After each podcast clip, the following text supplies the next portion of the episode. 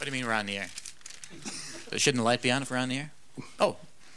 Well, it's the height, of course, of the hay fever season. My antihistamines were fighting my prohistamines, but eventually all of them left and went out to disrupt a Dukakis speech. What do you know? Not much, you! From Salisbury, Maryland to Haines, Alaska, it's What Do You Know with Michael Feldman from National Public Radio. I'm your announcer, Jim Packard. That's John Thulin on piano and Jeff Eckles on bass. In this hour of What Do You Know, the Geraldo Hoaxers, the What Do You Know quiz, and the hotline. What Do You Know is made possible in part by Victor Allen's Coffee and Tea, choice coffee beans from plantations all over the globe, tea and brewing accessories, Madison, Milwaukee, and the world. Now, the man who's a man for all that, Michael Feldman.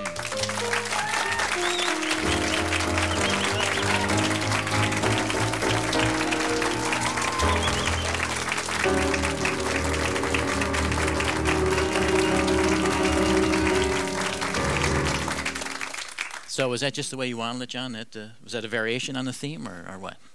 No, it was a temporary mental breakdown. Okay, we're all having them. That's okay. Well, let's see. In politics, we're in the home stretch now, and Michael Dukakis has just about achieved the impossible, making George Bush look good.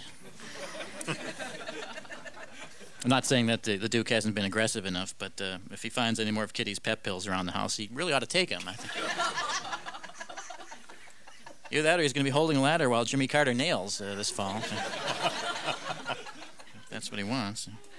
They're already calling him Duke Carter, I think, which is anything. A little embarrassing. I don't think this guy Sasso's giving him much help anyhow. He's saying that Biden's aneurysm is identical to the one suffered by Neil Kinnock, the British labor leader. Of course, a lot of the stuff going around is unfair. Dukakis' height has been an issue in the campaign. Not a big one. The fact is, and this isn't generally known, that he's as tall as Franklin Roosevelt. Of course, Roosevelt was seated, that's true. Of course, Bush has made a couple of mistakes, too, confusing Pearl Harbor Day with his anniversary, but that's understandable. And when he was heckled by hard hats showing them his union suit, I don't think that was... L.L. Bean, of course. This could be an L.L. Bush administration. Can you see all the Blucher moccasins padding their way up Capitol Hill? It could be entirely. Meanwhile, Oscar de la Renta throws up his hands, and Christo attempts to rap Barbara Bush for the inaugural ball. Stay tuned for that. That's all the news that isn't. I say Christo. You know Christo. Catch my references there? I have a list of references if you'd like to see them here. So recirculate that. Nice to be with you here. We got a show for you, and I think I can say that with some certainty. I do have a delay in my headphones. Is that unusual, or am I actually breaking down mentally here in front of everyone? No? Okay. As I can hear myself, then I can hear myself. Okay. And the second one is commenting on the first one. That's what bothers me. Or am I hearing the booth? It could be the booth. No. All right, fine. Then it's not happening. I'm not feeling that. My feelings are not important, I guess, is what it comes down to. I'll just adjust these. I'll just take these off. Oh, then I won't hear anything. That's why. Well, we got a show for you today, but I mentioned that, and we have a couple of people actually who are heroes to me. They've taken a lot of heat in the press recently, but anyone who gets Geraldo mad is a friend of mine, I think. For some reason, Geraldo Rivera is worried about his integrity, which is a new development. And he's worried about it largely because of Wes Bailey and Tani Freiwald, who have appeared on his show and others in the guise of people with sexual problems, which is not so unusual, but they were so good at it that people assumed that they really did have sexual problems, including, let's see, Wes was at one time an unmarried virgin and an impotent married man. I think this happened to all of us at one time or another, and then on different shows, or the same person on different shows. And Tani was, I believe, a sex-hating wife and a sexual surrogate on different shows, and they were on, you've probably read about them now, they've been all over the press. And I'd kind of like to talk to them myself, and we have them on the line with us from Chicago. Wes and Tani, are you there? Good morning. How are you? Hello, Michael. Good morning, nice to talk with you. It's going to be hard to talk, are you both on a different phone, I hope, so we can do this? Yeah. Okay, let me just throw out some things. Were you surprised at the First of all, the vehemence that you received, the comments you received from Geraldo and others about your performances? Well, actually, we were a little surprised at the level of distraught that they seemed to be exhibiting. But interestingly enough, early on we figured out that each of the different hosts that we had been on their shows and their companies reacted exactly as you would imagine them having reacted. Oprah's went into a meeting, and she stayed in a meeting all day to decide exactly what they were going to do about this. Geraldo started screaming lawsuit right away, right. And Sally Jesse Raphael invited us back on the show. Yeah, so that was pretty indicative of those three. To talk it out, right? She thought you could talk this whole thing out, probably. Yeah, right. Another show possibility. Now, Geraldo, is he suing you? No. Well, haven't heard a word from Mr. Geraldo or his people. Yeah. And... remains to be seen, doesn't it? Yeah, no, there's no basis, is it? I mean, what would he sue you for? As exactly? I understand it, he doesn't have any basis. There's yeah. no precedent for this. Yeah. You know, the big issue is in the release that we signed, there was a statement that said, I warrant I will not make any false or misleading statements on the show. Mm-hmm. That's simply to protect Geraldo's show from libel suits from the outside. And as I understand it, in legalese, you cannot turn it around and make it work the other way. If he tries that, and I doubt that he will, it would be a precedent setter. Yeah. Something ironic about a man imitating a journalist, suing people for imitating guests. Well, you know, I've been saying all along, I don't need to make fun of Geraldo because the big boys are doing it for me. So. Yeah. Now, it is an interesting thing now. How did you come up with the idea? Was Wes, was it your idea or Tani, yours? Tani is at the center of all this, and she can tell you, I'm sure. I worked as an office manager for a psychologist, a clinical psychologist here in Chicago. He had done a number of talk shows over the last 10 or 15 years, so he was on file with them as one of their resources. And the Oprah situation started very soon after I started working for him with a phone call from the producers of the Oprah show asking if he had a client that he was currently working with who was not interested in sex or hated sex. And since he didn't have a client that he was working with at that time, he came over and asked me if I thought I could go on the show and be a woman who hated sex. And plug the clinic. Which she didn't do. No, I championed the former and ignored the latter and had a great time. It was really, really interesting. And then about a year and a half later, we got a call from the Sally Jesse Raphael show, same kind of situation. He was on file with them. And they were doing a show on sex and men over the age of 50. And wanted to know if Dr. Dow could come on the show and if he could bring a surrogate with him. And that's when Dr. Dow asked me if I thought I could play the part of a surrogate. And I said I didn't see why not. And we did that show, which led to them wanting us back. And this time the producers wanted, and isn't this interesting how it's always the producers who have the scenario in mind of exactly what they want? This time they wanted a client of Dean's, a man who had been utilized a surrogate even with his wife's knowledge. His wife knew that he was seeing a surrogate for a sexual problem. Well, no one existed that we knew of that met that category, so he asked me if I thought I could be the surrogate again, and I said sure, and did I think I could get anybody to be the husband and wife? So I called my friend Wes, who I've been working with for the last 10 years, and asked him if he thought he could do it. He was intrigued, said sure. Then we had a national talent search for an actress to play my wife. It was quite fun. Now this is when friends of ours all around the country about who was available and who would be willing to do it. That's when you were the impotent married man, right? Yeah. Finally, ended up with a Chicago actress who has chosen to remain anonymous. Yeah, yeah. Has this been a career boost since? Are you typecast now? Remains to be seen. You know what nobody seems to understand yet is that, and you may not even believe this, but we're not publicity hounds. Maybe we are now. Maybe we've been created a monster. Yeah. Yeah. But we did this for our own personal reasons, for the adventure of it, et cetera, and had no grand plan. In fact, if you think about it, I could have sold this story for a few thou as an exclusive, for instance, to People magazine or somebody like that. It came out in the Omaha World Herald simply by circumstance because the reporter knew me and asked me about it. So that's kind of where we came from on this. Now, everything that's happened since has been an absolute whirlwind. Of course, we now have a Hollywood agent and a Chicago journalist lawyer, and things are proceeding. We're doing a piece for the Village Voice. Tani and I are going to write our own personal experiences. No, it's a possible made-for-TV movie in this, too, that's it seems right. to me. It's, the idea's been thrown around. They're talking it up in Hollywood right now, and they're asking me what angle they should be talking up, and I'm telling them, keep it honest, tell the truth. Tani, I will see if that works. When you had to play this role, Tani, as a sex-hating woman, was it hard for you? Did you have to study for this, or how did you access those? It was the perfect exercise in improvisation. Yeah. She called me on a Friday night, and in the course of a 45-minute telephone pre-screening interview with her, I created a multifaceted, multidimensional woman who just didn't hate sex, but just wasn't particularly sexually focused.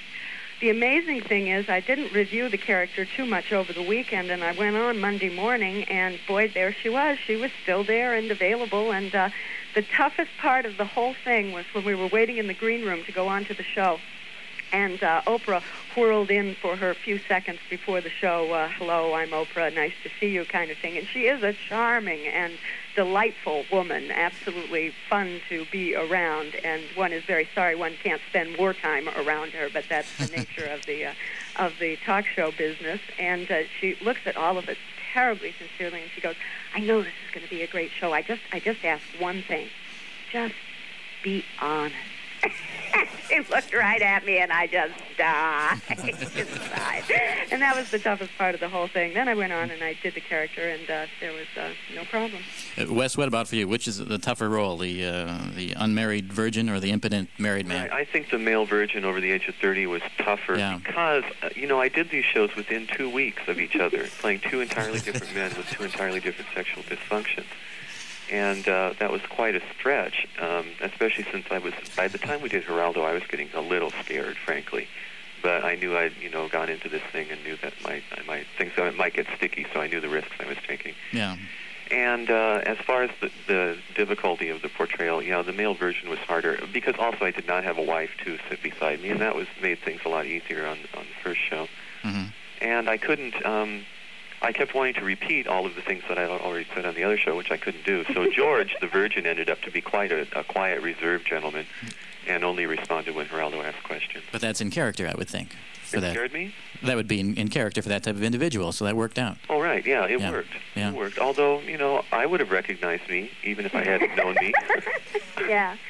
The thing is, I watch all these shows. I'm home in the mornings quite frequently. We can watch three in a row here for 3 hours, and I do it. Mm-hmm. And I'm sure there are other people who do it, too. So. This is the extraordinary thing about media that we have learned in our week, and I would not have traded this week for anything in the world, although, again, we had no idea it was going to blossom into this incredible maelstrom. But the thing that we've learned is that media spends all of its time looking into itself, and consequently we're beginning to sense that it's becoming further and further removed from reality, and reality sits out there on the horizon, and media is always looking inward and never noticing. That's how we could tape two shows within a 2 week span period and these would be, if I was doing the marketing and research for talk shows, I would darn well know what the competition was doing, and also you have that incredible similarity in the topics. We'll have a whole week of sex on all the shows, and then something topical would come up, and everybody will jump on that for a day or two, and then they'll be back to dieting and whatever.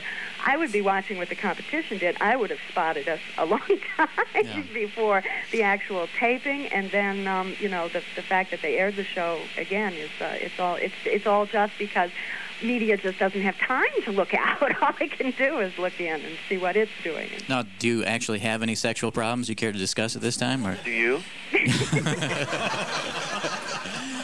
I say I'm closest to the married man with sexual problems, but not. Really? Yes. Oh, I'm so sorry. I'd like to work those through with you, if possible. Be sure to shop around for a therapist.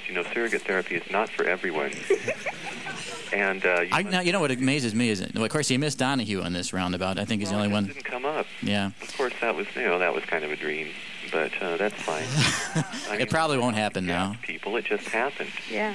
Is there any kind of sexual topic aberration, if you want to call it that, or variation that has been untouched now by it? Because I was trying to think about it. I was watching Donahue when they had someone. I guess it was someone who never had sex. Period. Yeah. I don't know if that was you. That might have been you, as a matter of fact. Sexuality is probably that topic. It's an amazing obsession for these talk shows. I mean, what do you... Well, you know, I believe it was Donahue's show on women who are allergic to their husband's sperm just yesterday. Oh, yeah. Did they call you on that one or no? No. I haven't become like a sexual consultant in the media yet, but it may come to that. Well, I got to say, I enjoyed this whole thing, and I wish you well, whatever you go on to next, if it's acting or... we'll see. One of the absolutely the most positive things that's happened for me as a result of all this is I was very cynical of the press and television and media in general before I started this whole thing. Mm-hmm. And since we have been talking to hundreds of people across the country in the past week and a half, 2 weeks, I have found that the majority of people who are in the industry are just nice, easygoing, hardworking people like you and me and everybody else. And I was under the impression that it was just populated with piranhas and predators, and it hasn't been the case. Everyone has been charming, kind, full of advice and help, and we've been delighted to find that our worst fears have not been realized. Well, that's certainly true in public broadcasting, too, which we're part of. The only sex that we have is among in the animal kingdom, actually. So. And you have to kind of make the leap of faith from that. Well, I'll tell you, Michael, I have gained a wealth of information from watching the animal series. Yeah, so. I don't think we'll follow up on that one, but there's a possible talk show in it. But Wes and Tani, I want to thank you both and wish you well. Thank you so much. Check out People Magazine next week. It's going to be hot. Okay. Wes Bailey and Tani Freiwald, the Geraldo hoaxers, among others. And I guess they were on Sally Jesse Raphael and really got taken to task by the audience. Anyone see? I didn't see that show. Did you? Rough time for them?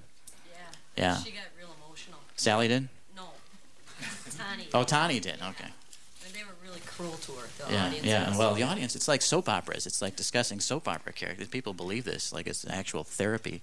Something really, it's entertainment, seems to me. So what the heck? This was very entertaining, I thought. Okay. Here are two gentlemen who have been impersonating musicians for some time now. John and Jeff. Nobody's found out either. I don't know. I think there's some. I think it's leaked out by now. And Jeff, how are you this morning? Great. Glad to see you. He's good. He feels good. Yeah, he's looking good. And you guys been working a lot, I understand. We have? We both worked last night. That's what I mean. You worked last night. Yeah, that's different. It. So that's now, good. now it's on to next month. So. Yeah, whirlwind, huh? Okay. What would you like to lead off with here? It's called Stolen Moments. John Thulin, Jeff Eckles.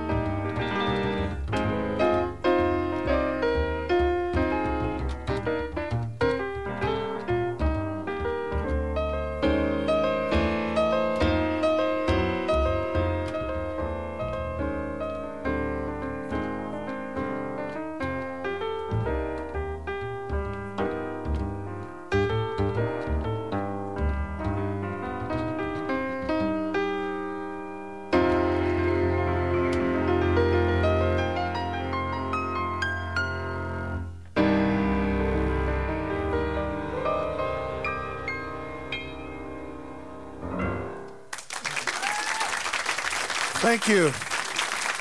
John Thulin, Jeff Eckles. Still a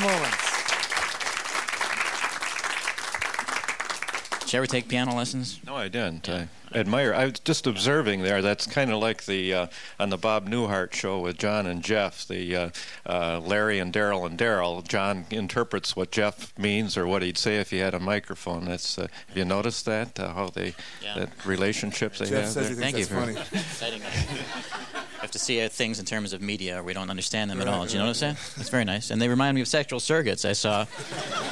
Yeah, on the Geraldo show. Actually. It's kind of a strange pair. Yeah. Well, this is true. Yeah. They look kind of nice together, I think.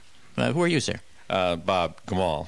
Bob Gamal? Yes, I was on a couple of months ago. I did that duck call. And there were I thought you did a marvelous duck call. 3 people that actually heard that and reported back. Yeah. I thought that was amazing. Were they feathered by any chance? No, they weren't. You don't do anything else besides a duck call because they already did that. No, I do a turkey call, but it's not as powerful as the duck call.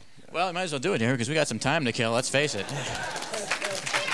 We're just 20 minutes through this turkey, so we got What do you... Well, first of all, you have to understand that it's the male turkey that does the gobble, gobble, gobble. I think he would have to understand that, not me. I'm really not involved in that. And the female has doesn't have quite that kind of a. The female doesn't gobble. No, so the gobbler is always a male. Yeah, that's right. But and does she like that? That's the question. Talk attracts the male, and so when you go turkey hunting, you try to attract the male, so you try to sound like a female.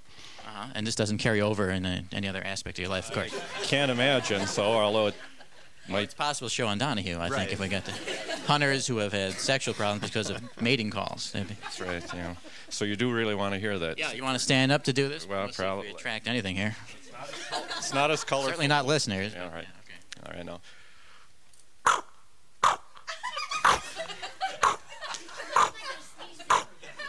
There it is.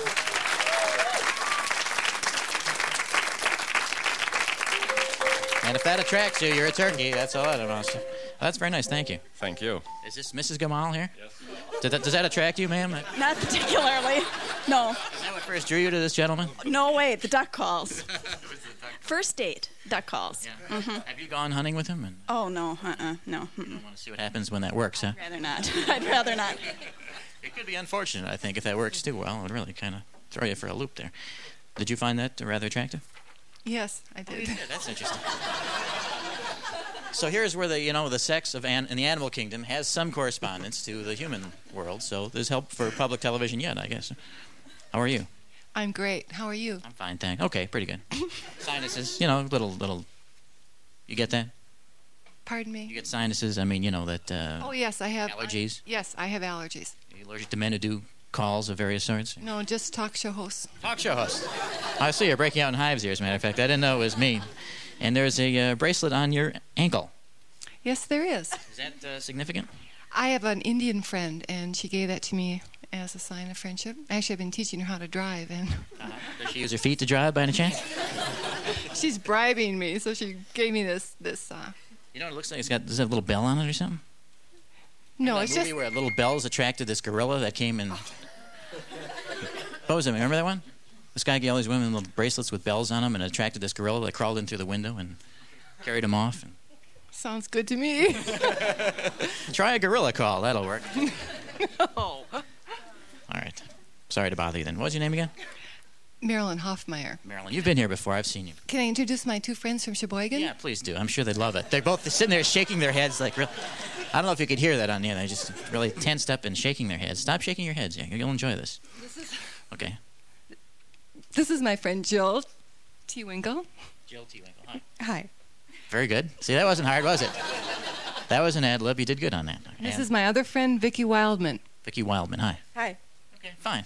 See how nice that went? That went so easy. And now you can say you're on the radio and people heard you. Very nice. Okay. You know who else is here? We have a big contingent from Chippewa Falls. And that's, first they left. They couldn't stay. Chippewa Falls is, of course, a very important part of the state. It makes up the majority of the state, apparently, because we have so many. And you're not even sitting together. Who represents this group here from Chippewa Falls? I do. You do? Tom Sazima. Tom Sazima? How are you, Tom? Just fine. What do you do in life as we know it? I'm an attorney. An attorney? What sort of attorney?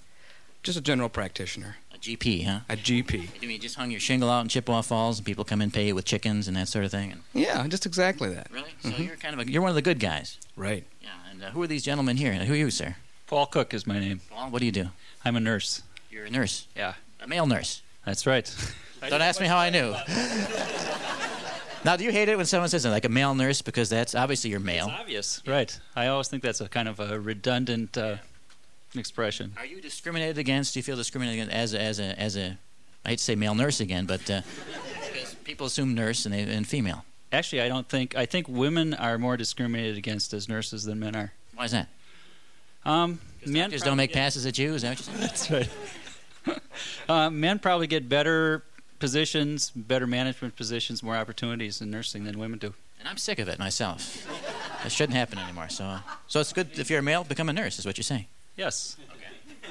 If you're not a male, don't become a nurse because there's worse opportunities. And you, sir, are? Wayne Peterson. Wayne Peterson. And Wayne, what do you do? I work at Uniroyal Goodrich.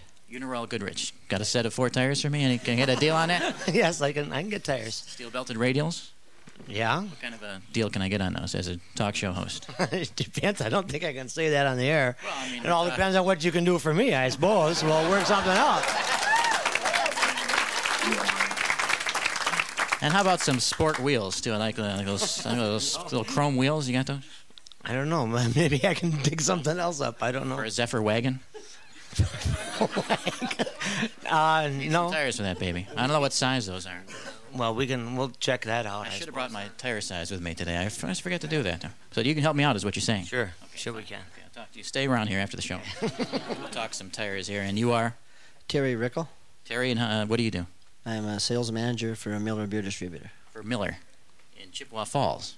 Eau Claire. In Eau Claire. That's the heart of rival beer companies, though, isn't there? There's a lot of beer companies up there. Yeah, there's a couple, yes. So does it get a little heady?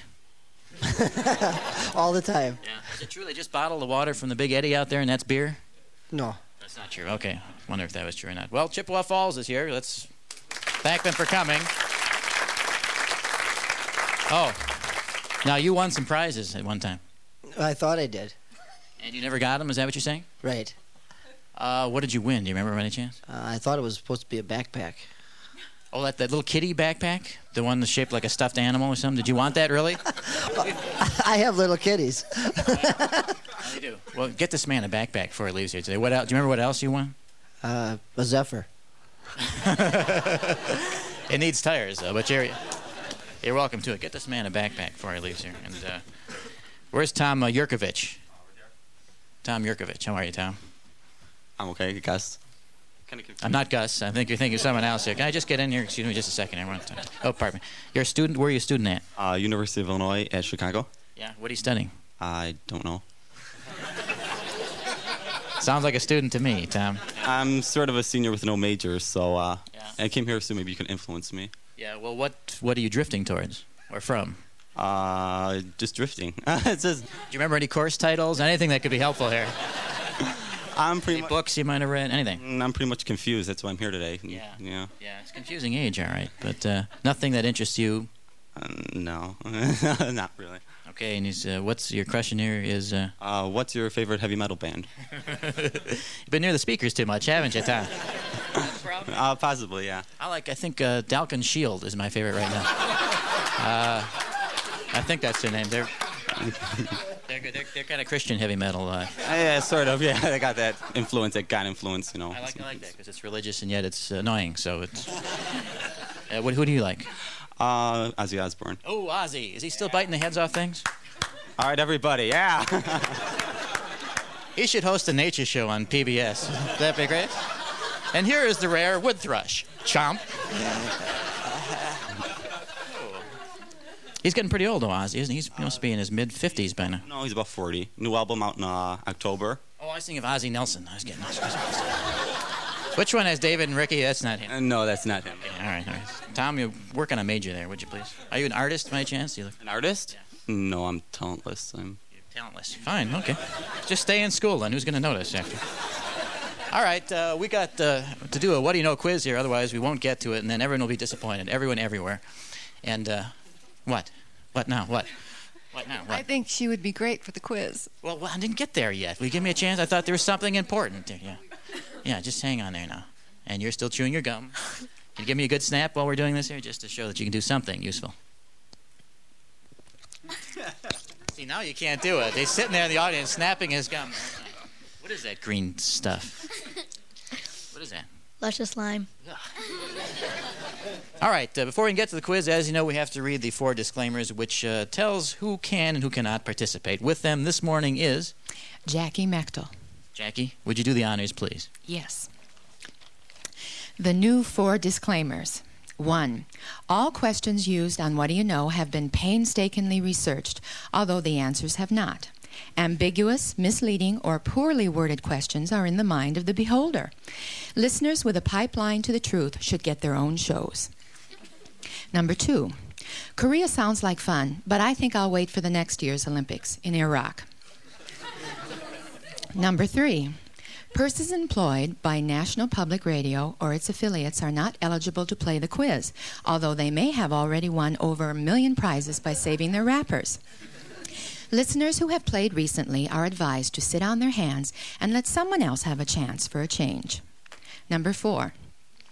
All opinions expressed on What Do You Know are unsubstantiated and ill-advised. Surprisingly, they are not those of National Public Radio, its member stations, or lackeys. And anyone who says otherwise is itching for a fight. Well done. Very nicely read. Is that your mom down there? No, it's not your mom. She's good anyhow. Could have been his mom. I don't know. It's confusing here. Yes, that haunting beat. All right, time to play the What Do You Know quiz. If you'd like to try your hand at the What Do You Know quiz, as you know, it's a general knowledge quiz, which is not trivial. A lot of people just assume because it's tiny little stupid things that we ask that it's trivia, but it is not. I'm going way over here to the far side of the auditorium where I see a woman who looks like she's an educated woman. Is that true? I'm not sure I would be here if I was an educated woman. I see. Fine. All right, then I'll go to the other side of the auditorium. And... well, let's hear. I hate to really. Let's find out about the story here. Now, you do have an educational background, though, of course. Certainly. Yes. Did you bring your resume with you, by any chance? No. However, I did volunteer to be your secretary, if you remember. You did. When I talked to you earlier this week. When I called about how to get on the show. That was you. Yeah, and that's right. Yes. You have secretarial skills. Of course. You can. Well, never mind. Save that for a later show. Okay, I mean typing, of course, in shorthand. Of course. Okay, we don't need those skills, actually. But your name is? Sandy Brown. Sandy, and why would you like to be our first contestant? Why not? Give me something to do. That's good. That's good. Sandy, come up here. I know you're at a loss for words. Don't worry about it.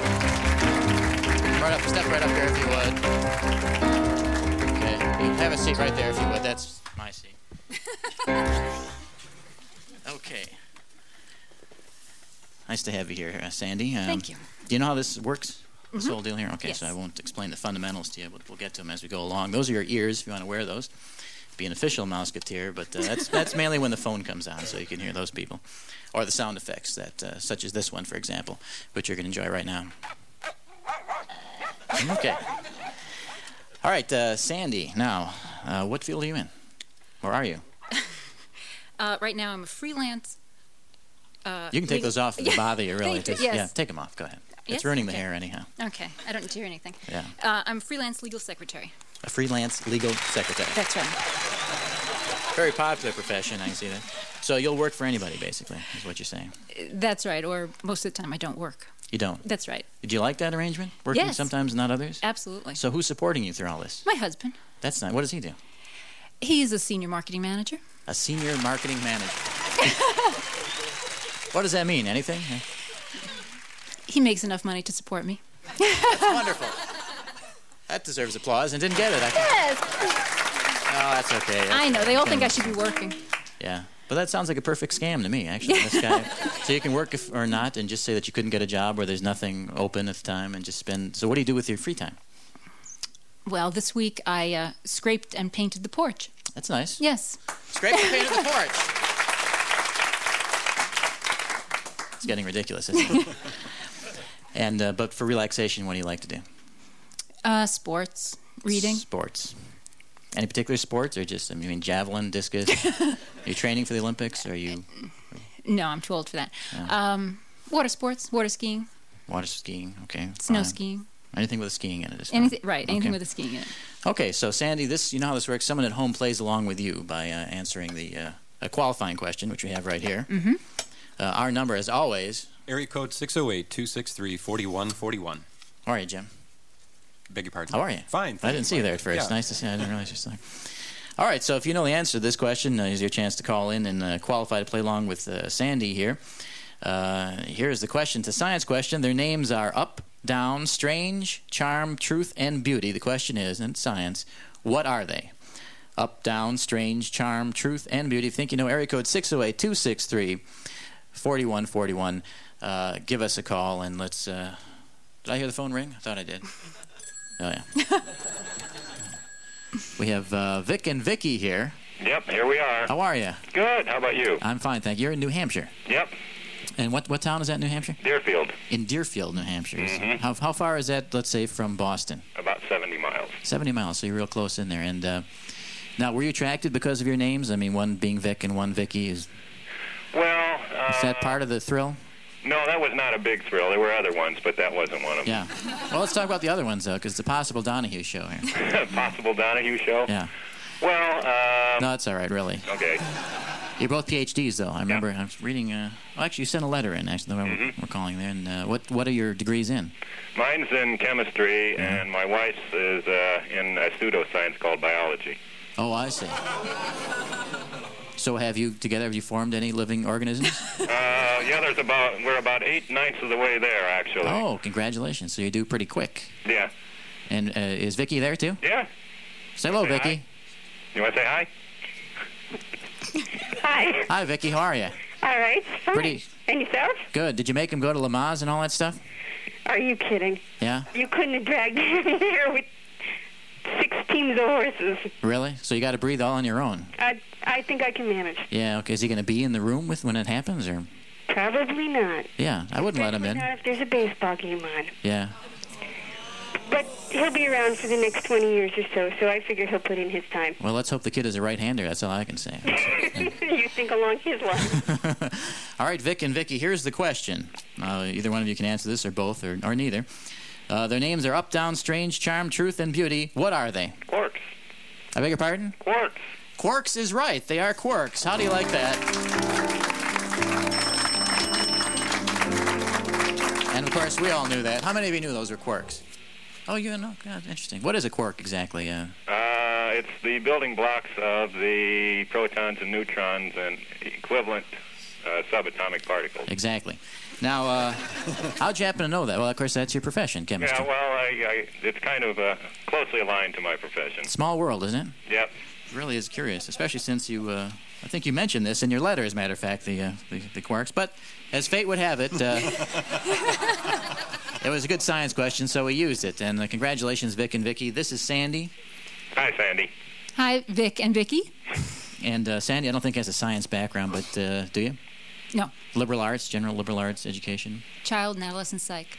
Child and adolescent psych. That should probably figure me out pretty easy, I would think.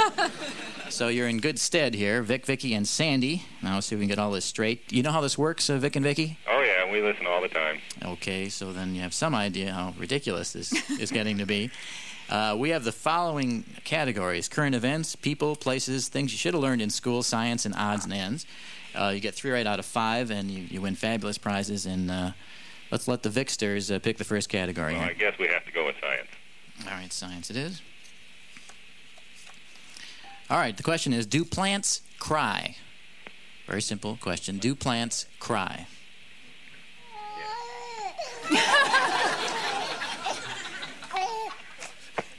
What do you think, Sandy? I mean, we got a half a chance of getting this thing right.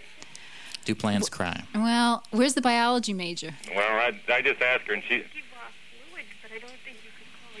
Well, she says if they're sad, she's sure they cry, and she said they definitely give off fluids, but she doesn't know if that counts for crying. Now, use your adolescent psychology here, Sandy, because it's more important than biology, I think, here. Okay. Well, I agree that they give off moisture. Mm-hmm.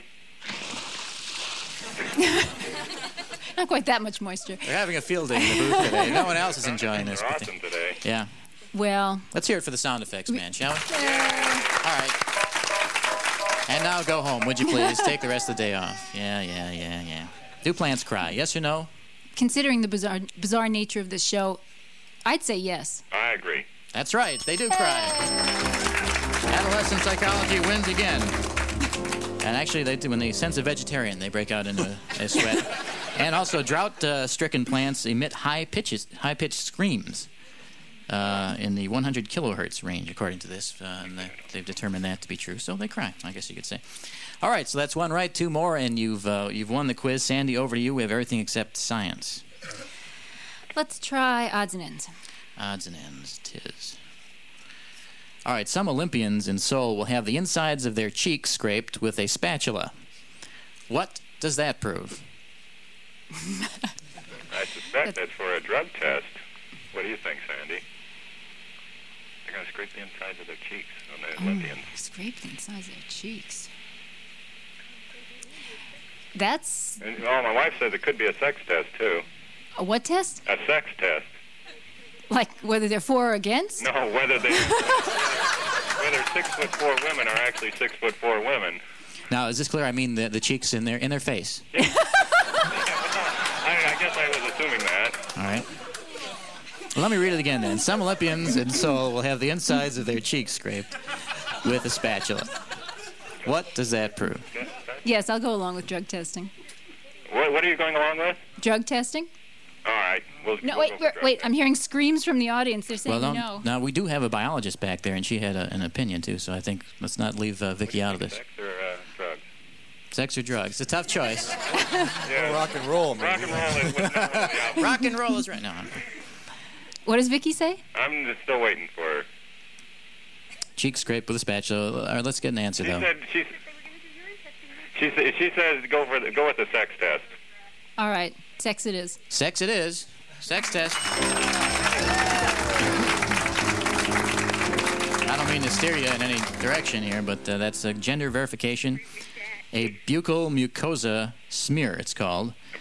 If your doctor ever gives you one of these, worry. But you do get a gender verification card, which works in most automatic bank tellings. Well, get past the guards at Seoul, though. All right, that's two right, so you're hot on the heels here of victory, and one more right, and you've got it. Back to you, Vic and Vicky. That was... odds and ends. It certainly was, and that leaves, of course, current events, people, places, and school. You want to try that? Things you can learn in school. All right, well, Vicky says things you should have learned in school. Okay. All right, complete this. Now, this is from Shakespeare's The Tempest, a little verse here. Which you probably have seen. I think it's Ariel or one of those little sprites in The Tempest says this. Complete it. Where the bee sucks, blank, blank, blank. Where the bee sucks, blank, blank, blank.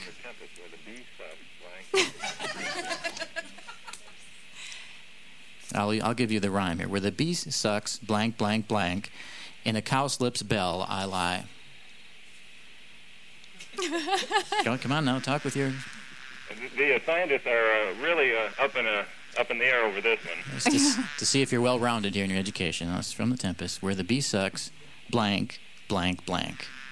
In a cowslip's bell, I lie. So lie, of course, is the rhyme. Well, I'm getting some assistance on this one. And we just went through all of our quotable quote books. We can't find anything quickly, so we're in big trouble at this end. Well, I'm going to try. Yeah. Okay. There suck I. Well, if Vic and Vicky have to agree with this, it sounds like a pretty preposterous rhyme to me. But said, as the three blank, there suck I. But I'm not sure that it's exactly a winner. And so you say, there suck I. You go along with that, sure. Vic and Vicky? Yeah. That's right. That's right. I'll tell you, that was hard to say over national radio. Well, it could have been me. It could have been worse. But that's fairly famous, where the bee sucks, there suck I, and a cowslip's bell, I lie. So That's why it's hard to... It's not too famous in Deerfield. No. It's hard to teach that in high school, too, believe me. You never get past that line. So. Okay, you've won the quiz, but this puts us at an interesting juncture, doesn't it, Jim? It does, Mike. Vic, Vicky, and Sandy, you can elect to stop right here. Take the prizes you've won, or you can go on and try for the mother lode. You can answer two more questions from our three remaining categories correctly, and you'll win a giant treasure trove of prizes. However, if you miss either of the questions, you'll lose everything. So now, you understand this, got to get it right, or you lose everything. Well, what do you think? I'm terrible in current events. I'll do all right in current events. You do all right in current events? Yeah, I'll do all right in current events. Shall we go for it? Sure. All right. All right. Sandy, I believe it's your choice. We have current events, people, and places. You have to get these next two right, and you win the mother lode. Let's try places. Places. Okay. All right, what does the Takashimaya department store in Tokyo get for a 3-inch male stag beetle? This is multiple choice. This is the 3-inch. $77, $770, or $7,770? I should know this. I was there. Were you there? I should know this. Were you at the Takashimaya? I'm sure I was. No matter what happens, I can always blame her if we get it wrong. Yeah. That's the spirit. That's a 3-inch male. This is the large male stag beetle. The three inch. Right. What do you want for that 3-inch there? And $77, $770, or $7,770. This is with current exchange rates, right? Yes, it would be. Okay.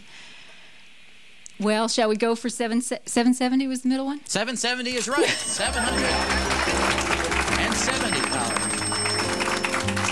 Wow.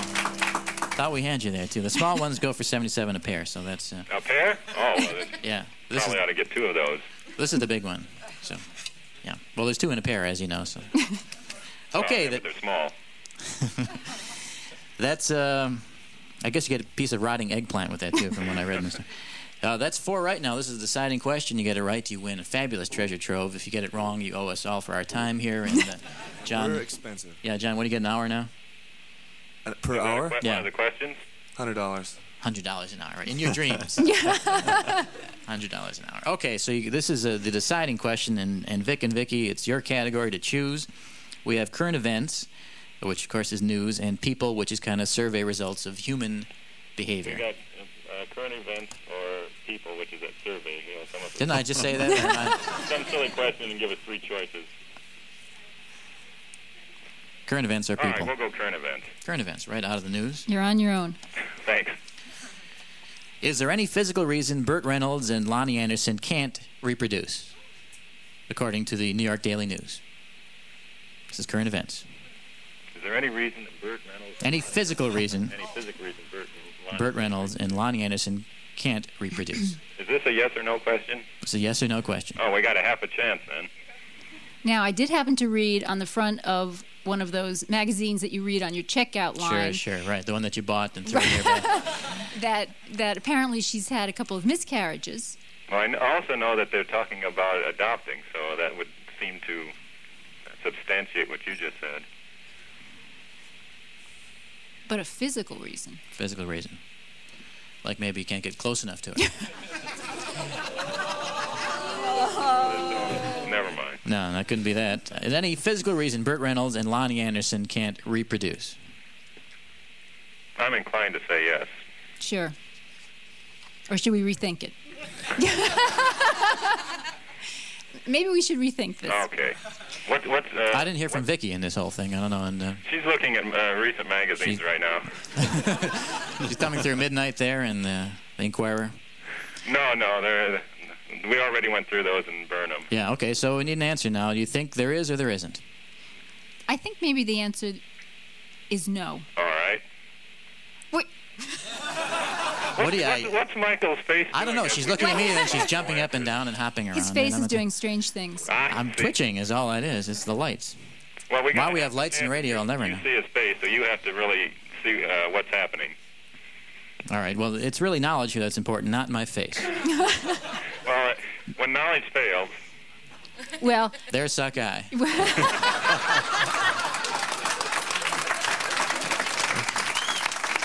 This show is getting out of hand, and I think I'd like to say goodbye to all of you in public radio. And, I really do. Physical reason Burt Reynolds and Loni Anderson can't reproduce. Now let's attack this question and get an answer. The answer is. Go ahead, Vic. I'll take your answer. I think we should say yes. All right. Yes. No, there isn't. There is no. And I apologize for what my face was doing, but well, you owe John here $100 right off the bat. It'll be in the mail. Yeah, the check's in the mail, and of course you owe our audience here for their time and for their wasted effort here at cheering you on. There's no physical reason they can't, but they are adopting, I guess. And this is based on all the latest stories from the National Enquirer, which I just read on the way out of the checkout line while they're scanning. But so I'm sorry, you lose the treasure trove, which was fabulous this week. Oh, well. But we do have something for you. We have a small consolation prize, Michael. For some ghastly fun, you'll all be grossed out with the Madball that resembles Ozzy Osbourne by the Amtoy Corporation of Woodbury, New York, and we'll send those to you. Everyone gets a Madball. That's right. Oh, that's fun, too, isn't it? Thank you. That's not so bad. Vic, Vicky, and Sandy. Thank you very much. Thank you. Sandy, thanks for being here. I almost had it there, and Vic and Vicky, thank you for playing. I'll keep you on hold there for a minute. Support for What Do You Know comes from NPR member stations and the NPR Arts and Performance Fund. Contributors include the National Endowment for the Arts, the John D. and Catherine T. MacArthur Foundation, and The Atlantic, a monthly magazine of public affairs, literature, and the arts. If you wish to qualify for the quiz and play by telephone, send us your name, address, and phone numbers to What Do You Know, 821 University Avenue, Madison, Wisconsin, 53706. Now that's kind of sad. Isn't that the second week that's happened in a row now? Because we had the treasure trove. Wasn't it last week? Last question, and then I think it was the same question, too, with Burt Reynolds and Loni Anderson. There's obviously no physical reason, because they both... And they have adopted now. They have adopted, and so we're happy for them, of course. Yes, of course. Not to make light of that situation at all. No, not at all. Not at all. Well, gentlemen, here's your chance to liven up the proceedings here. Oh, okay. Don't blow it. John Thulin, Jeff Eckles.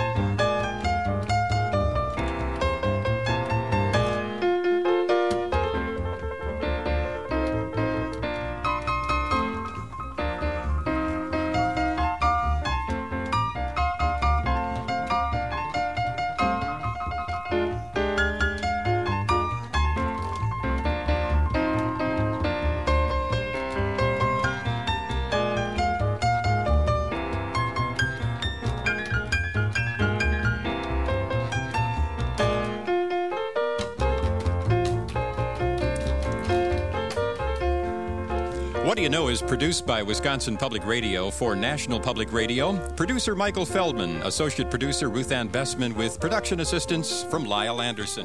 And we have more show coming up, including the Town of the Week, so I genuinely hope that you will stay tuned.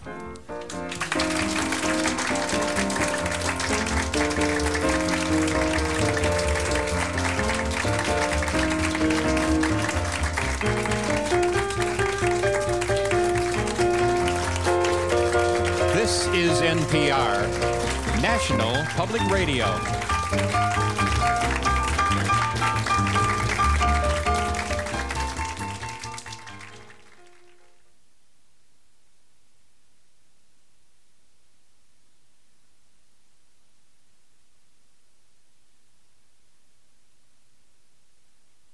Advisory Board of the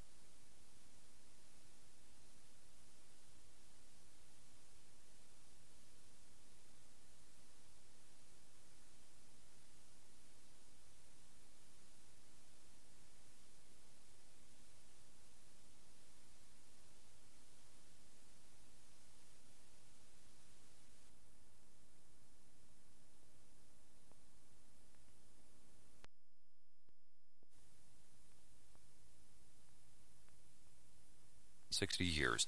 And Hoyta Lumber and Components Green Bay, providing components, materials, custom components, and constructive building solutions for contractors in Wisconsin, Illinois, and Minnesota. Wisconsin weather for this afternoon, mostly sunny and pleasant, highs ranging from the mid-70s to the mid-80s, a little bit cooler near Lake Michigan. Overnight, partly cloudy skies in the northwestern corner of the state. Otherwise, fair skies, lows dipping into the upper 40s to near 60 degrees. It's 11 o'clock. You're listening to Wisconsin Public Radio. Now back to What Do You Know with Michael Feldman. From Overbrook, Pennsylvania to Port Arthur, Texas, it's What Do You Know with Michael Feldman from National Public Radio. I'm your announcer, Jim Packard. That's John Thulin on piano and Jeff Eckles on bass. In this hour of What Do You Know, thanks for the memos, the What Do You Know quiz, and a salute to Thedford, Nebraska. What Do You Know is made possible in part by Victor Allen's Coffee and Tea, fine coffee beans and tea, brewing accessories, and imported chocolates and cookies, Madison, Milwaukee, and the world. Now, the man who's a man, yes he am, and can't help but love you so, Michael Feldman.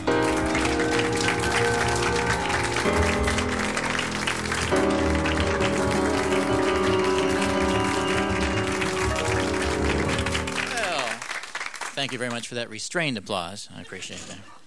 So the kind of mail I get here. Dear Michael, cowbirds lived with buffalo herds and laid their eggs in buffalo manure until buffalo ceased to exist.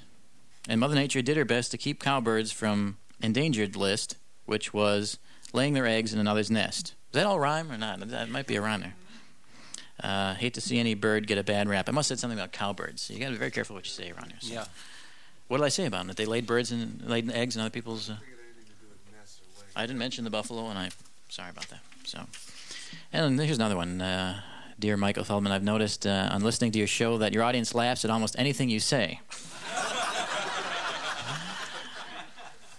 Oh, I don't know if that's true. I laugh at a little more than half of your ad-libs and slightly less of your written stuff. Which brings me to ask you, does Thulin make faces behind your back, or do you twist balloons while you talk? Smart guy.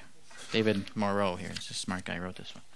No, actually, we do have a mechanical device. It's called a prod, actually. And, it's attached to every chair. Yeah, no, we do use a little device here. It's a thing that lights up for laughter. It's a little laughter device here, and so... And actually, you can't see it from where you're sitting, so that was an ad lib, wasn't it? But... Thank you very much. When that goes on... No, that's the applause sign. Can we try just the laughter light now? Just for example, if I say the Ayatollah Khomeini... That's how that works. See, that's pretty good. Okay, answer that question. And here's a gentleman who sent me complaining about the... what is this? A farming problem. Bureaucratic memo here. He received... it says, Dear Wheat, Oats, Barley Participant... Which, I don't know what that means. This is notify that the financial deficiency payments for small grains have been issued by Kansas City Management Office. Your check for $5.74. The check was for $5.74, but because it is under $9.99, the check was voided. If you still wish to receive your payment, please call or write our office to request a check. Sincerely, etc. And the farmer in question here from Peshtigo writes. I don't understand any of this. I did grow 16 acres of red wheat 3 years ago, and last year let the land lay fallow for lack of ideas. There is, in this memo, a nice clarification, but from there the logic seems to falter. Why are charges below $9.99 arbitrarily not paid for? And, of course, $5.74 is less than $9.99. Who wouldn't want $5.74 if they had it coming, or almost coming? All this letter writing and issuing a check and voiding a check I didn't even know about, and offer to reissue a check in response to my inevitable request has got to cost more than just boosting my payment up to a level where they can feel good about sending me a check. What in the world is payment for in the first place? Also, what is a deficiency payment? Who has the deficiency? Could this be libelous? So, yes, this is from Marvin Balwitt in Peshtigo, Wisconsin, and I have... He says, you're kind of fan and regular listener if I forget to turn you off following Saturday Music by Request program. Now, that's a really good show. Okay, all right. I remain confused, possibly deficient. Marvin Baldwin. Why can't we help him? Can't help out in there in the deficiency payments. But you can't let your land lie fallow and you still get trouble from the government. You can't win. But we do have a memo sent in by an actual listener in the actual listening audience. Time once again, that's right, for... Why are you sitting there looking at me? Well, you started that memo, and it was a memo, and then you just read it, and I didn't want to interrupt. That wasn't a memo. That was a letter. That was a letter, and this is a memo. This is... When you hear the key phrase, actual memo, you should salivate and start to play the piano. Actual memo. And this is from an actual listener from Circuit Court of Cook County, Illinois, Juvenile Division in Chicago. Memorandum to all juvenile court judges, all court staff, and liaison agencies from the Director of Court Services regarding the change in calendar assignment for cases from Chicago Police Districts 8 and 21. It reads as follows. Effective July 5, all new petitions from Chicago Police District 8 will be assigned to Calendar 9, and all new petitions from Chicago Police District 21 will be assigned to Calendar 14. District 8 cases currently in Calendar 2 and District 21 cases currently in Calendar 3 will remain on those calendars until the next court date, at which time, if a continuance is necessary, the case will be continued to Calendar 9 or Calendar 14, respectively, in the discretion of the Calendar 2 or Calendar 3 judge. There you have it. It's all clear to me. Thanks for that memo. And, Jim, where can they send those memos? Send all of those memos to Thanks for the Memos, Mike Feldman, What Do You Know, 821 University Avenue, Madison, Wisconsin, 53706. Did you see that the Soviets said that Brezhnev was actually dead for the last 6 years in office? Which is not the record for a leader of a major Western power, actually. 7.5? Yeah, I think it's up to 7.5 now, isn't it? What else is happening?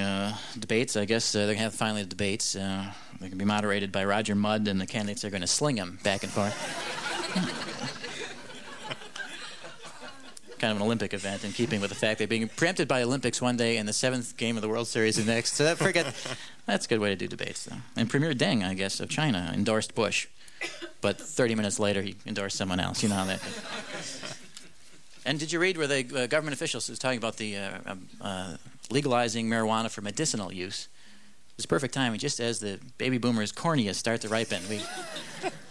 So this will be the drug of choice going into the 2000s. Well, of course, that's news that isn't. Some additional news that isn't.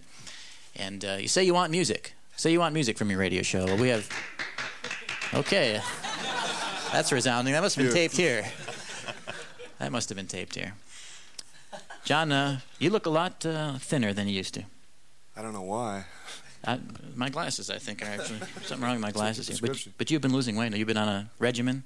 No, and I realized trying to do some sit-ups. And... Yeah. Weren't you telling me that you're actually getting muscle beneath your fat now? Yeah. And the muscle's underneath your fat. People have the wrong image that they think I'm really overweight when they meet me in person. They go, well, you know... Yeah. Well, you're tall, you know. If you were short, you'd be a lot fatter than you are. Yeah. No, but you're about 6'3", something like that, right? 6'3", yeah. Yeah, and so the fact that you weigh 300 so pounds is really evenly distributed over most of your girth there. Well, yeah. Come and look for yourself, that's all I can. You're really, if you have the stomach for it, he certainly does. And, of course, Jeff is just so svelte there. He always stays, he's always thin. And do you work out, Jeff? I mean, besides nodding your head when you play, is that does that do it for you? Is that... It's my neck in shape. Your neck is very thin, I noticed that. The rest of you is a little plump, but the neck is very thin. Pencil thin. Pencil neck, yes, that's... I've heard that enough in my childhood. I don't want to recount those memories. But, gentlemen, you play music, and that's the important thing. That's why you're here, as a matter of fact. Yes, that's why we're here. Aside from lending a little personality to the show. Yeah, very little. What are you going to do this time? This is called Alice in Wonderland. Alice in Wonderland. Very nice. John Thulin, Jeff Eckles.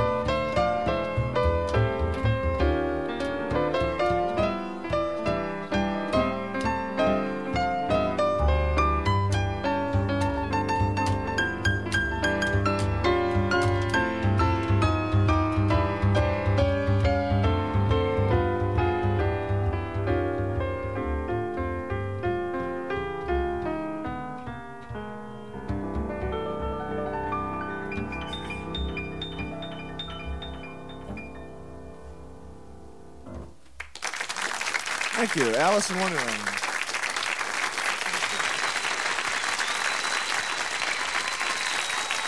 Very nice. That was very nice. Thanks. Yeah, and you read sheet music on it. I was so proud of you. Well, I usually memorize my stuff, but I just didn't quite get around to it this week. Yeah, no, I didn't know you could do that. I mean, I've never seen you use sheet music before. Can I just see what this looks like? That's nice. That's I can tell. D7, G7, E7. Yeah, you got that. D7, E7, A7, D7, G7, C major 7th. Yeah. That's kind of confusing. Well, yeah. You're supposed to be playing minor, and then you're really... Yeah, because it goes to C major 7, then it goes to F major 7. Right. Then you get that F sharp. Right. That's the tricky part. I like that part. Okay. I don't know what the hell I'm talking about. I never took music. Jeff, I should say hello to you, Jeff, because we never get a chance to hear from you since you have no mic, and we keep meaning to get you one, but how are you? Just fine. Lose about 5 pounds in that number? I noticed. Yeah, I think I lost it in my neck. Nice pants. I'm glad you didn't bother dressing for this. It's got these terrible-looking jeans with holes in the knees, and they're not even fashionable-looking holes in the knee there. I guess not. I need some outside support. You do, right? Okay, well, why don't you get a job, huh? Musician for a living. Isn't that ridiculous? That's a hobby. That's not a living. Where's Bree? Bree Hughes. Bree Hughes is here against her will, ladies and gentlemen. Is that true? Yes. You were dragged here? Whose stupid idea was it?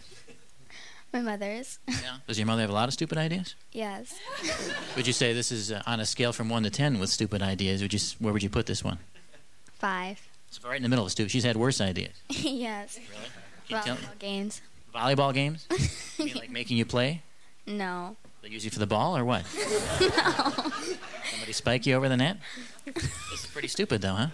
No, it's not stupid. It's just... No, it's all right. You can say it's stupid if it's stupid. I think it's pretty stupid. As long as it works, I'm going to do it, though. You know, I'm making some money at it, so what the heck? It's not so stupid. Could be worse. I mean, you're not paid, so that's stupid. I mean, you're just sitting here doing nothing and hating it, right? I don't hate it. Well, you don't like it, let's face it. Yeah. It's a nice name, though, Bree. I like that. I don't. You don't really? Is it because... They got it from a book. From a book? I thought they got it from a cheese. That's not... I suppose you get a lot of that joke. Yeah. Like, where's your sister, Cheddar? Yeah, you get compared to a runny cheese. It's not really the best thing in the world. But if you were to name yourself, what would you call yourself? I don't know. Yeah. Have you complained to your parents about this naming? Yes. Uh-huh. And what do they tell you? Shut up. I like that. I like the way kids are raised nowadays with the iron hand here. Now, who chose the name Bree? I did. Yeah. From a book? Well, sort of. I was reading Toykin's trilogy, and Bree is the name of a town.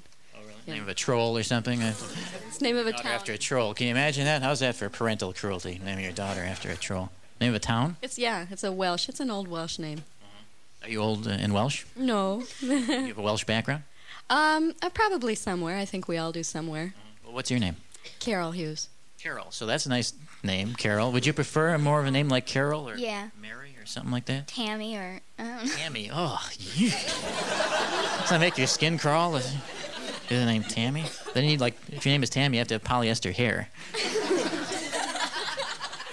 But you're very cute, though, Bram. And you are you back in school now, right? Mm-hmm. You hate it? No. I hate some things. Uh-huh. What is it? Like algebra. Algebra is bad, and you never use it. No. No. There's no way in the world of using algebra once you leave school. Have you noticed that? Who has used algebra here in later life? Well, you, sir. Yeah, how did you use algebra? I don't believe this. What did you use it for? I'm a textbook editor. Well, that's... See, that's the only... If you edit textbooks, that's the only way. Otherwise, you'll never use it. Tell your teacher that you're never going to use this and just walk out of class. Okay. And tell him Mike Feldman said so. That's where my eyes went bad in algebra class. I think it was the equations. Did you have a point, John, where you first realized that you couldn't see the blackboard? That's when my eyes went bad, too. Algebra? Yeah. See, that's all it does is ruin your eyes, trying to x² + y² equals... And I was sitting right in front, and I couldn't understand what was going on. Yeah, you have to move right up and touch. You get your chalk on your nose after a while trying to... Well, I got glasses, and that didn't really help a whole lot. No, you still didn't understand it, right? But well, I think I kind of did, yeah. I did. Yeah. What kind of textbooks do you do? Well, right now I'm doing a series of books for adults who don't have their high school diploma, so that they can study and earn their GED equivalent. And there's one of the books in this series is a math skills book. Yeah. And algebra is very useful, right? Well, it would be very useful to someone, I suppose, who was doing some kind of technical work. I suppose. And who would that be? Nobody that I know. These engineers back there. So why did it make us all... Thank you. I'm glad you feel that way. I seriously do. I'm very glad you feel that way. But you can figure like the circumference of a pizza. I think that's cool. Using logarithms or something. I don't know how you do that, but and then you get the biggest piece that way. But you, I beg your pardon? Ask your radio engineer. Ask him what? Does he need it to... These guys don't even have their GED. What are you talking about?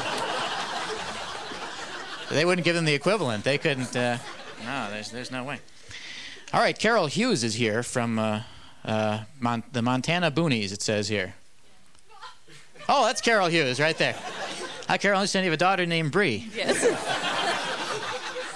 This show makes you stupid. She's right about this. Do they live near Kalispell? No, all right, so I didn't put these two together, but this is Carol Hughes here. Hi, Carol. How are you? Okay. Are you Welsh by any chance? I think we all are somewhere. All right. Remind me never to bet with you then. In that case, are you from Montana? I'm Montana. Yeah. Yes, and I'm back there as often as I possibly can get back there. So. Can you raise? In Montana. You raise in Montana. No, but you raise something out there, right? Oh, do I raise something? Oh, I want to. I want to move back to the mountains and raise oats and llamas. Uh-huh. And Bree's gonna love that, isn't she? Are you excited about that, Bree? No. I'd rather move to Chicago or New York or someplace like that. Hollywood, maybe, I think, is where you should be. You could be a child star if you don't get any older. But don't you want to live out in the wilds of Montana with just llamas for friends? No. Llamas. See, she doesn't want to go. I know she doesn't. She lets me know that every chance she gets. What's the point in raising kids? Now, you give them all the values, right? You inculcate them, if that's a word, with values. And what do? They turn around and they want to be named Tammy. That's right. Mini yuppie. So what's the trick then? So I know you kids the same way. Kids in the front row there, very insolent kids. I know them. What's the trick then? Do you teach them? Should you teach them everything you don't believe in, so they will come around and then believe in the opposite and which you want to believe in? I really don't know. If I could figure that out, I probably wouldn't be an unemployed counselor. This all fits together now. We got an unemployed counselor raising children who don't want to be their children. Okay, that's fine.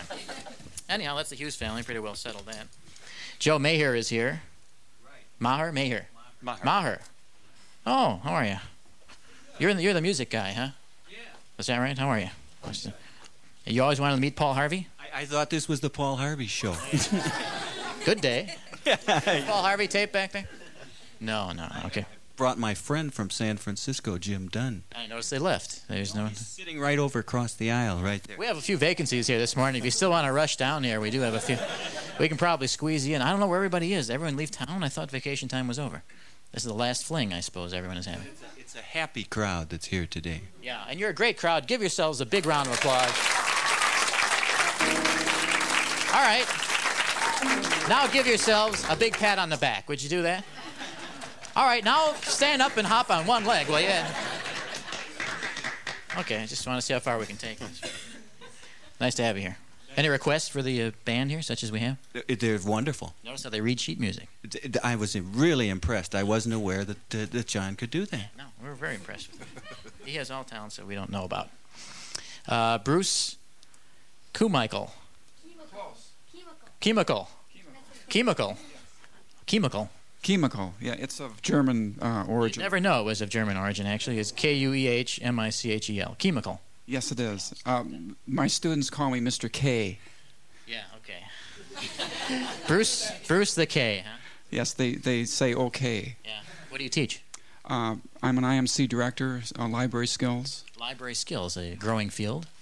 Sometimes. Fascinating field, kind of a sexy, fast-paced field.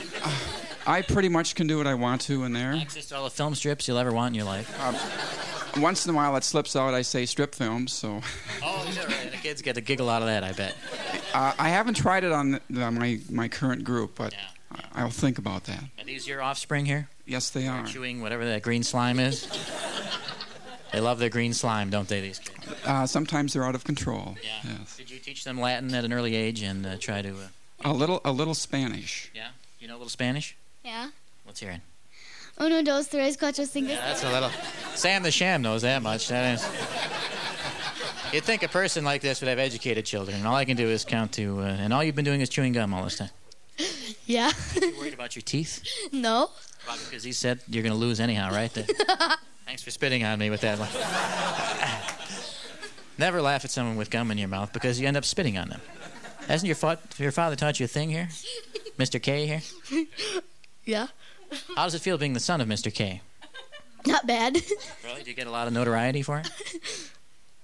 I don't know. Don't they say to you, is your father the weird guy who says strip films instead of film strips? I haven't heard him say it. Yeah, well, now you've heard him. And what's your name? Aaron. Aaron, and you are? Leah. Leah, you get along, do you? No. Yeah. Not really. No? Pretty much hate each other? Is that the story? You pretty much hate each other? Yes. It's just a stage you're going through. Really. Next 30 or 40 years. It's a big stage, Michael. Yeah, yeah. Oh, what is it that you, anything you disagree about in particular? Everything. Everything? Yeah. You mean like politics? Yep. Really? You're a Republican, you're a Democrat? Yep. Try not to get involved. Really? Yeah. You are a Republican, are you a Bush supporter? No. Oh, you're not, okay. Well, what do you argue about then? Besides everything. Lots of things. Yeah. Give me one thing. What's wrong with this person who's your sister? The lyrics in songs. That's what we argue about. What do you argue? What do you mean? What they mean? Yeah. Yeah, like George Michael? Well. Father figure? Have a problem with that one? Yeah. I can see it. More like Michael Jackson. Yeah. What he's saying or what it means? What he's saying. He doesn't know either, Michael Jackson, I don't think. No. I don't think he does. He gets confused a lot. He does. You don't. Of course. Of course. Of course not. He does. See, we're starting. Now, which one of you gets confused? I don't know. I gotta get out away from this family stuff here. It's driving me crazy. Okay, they are genuine family people, though. We have the director of the Iowa polls here, actually, for the Des Moines Register. Hello. Where is J. Ann Seltzer?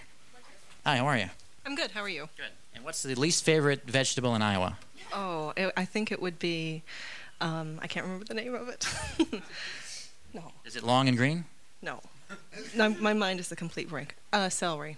Celery is the least favorite? Is that a change from zucchini? Because I could have sworn it was zucchini at one time. We hate celery. We love Jell-O. We hate celery. Yeah, so Jell-O would be the number one...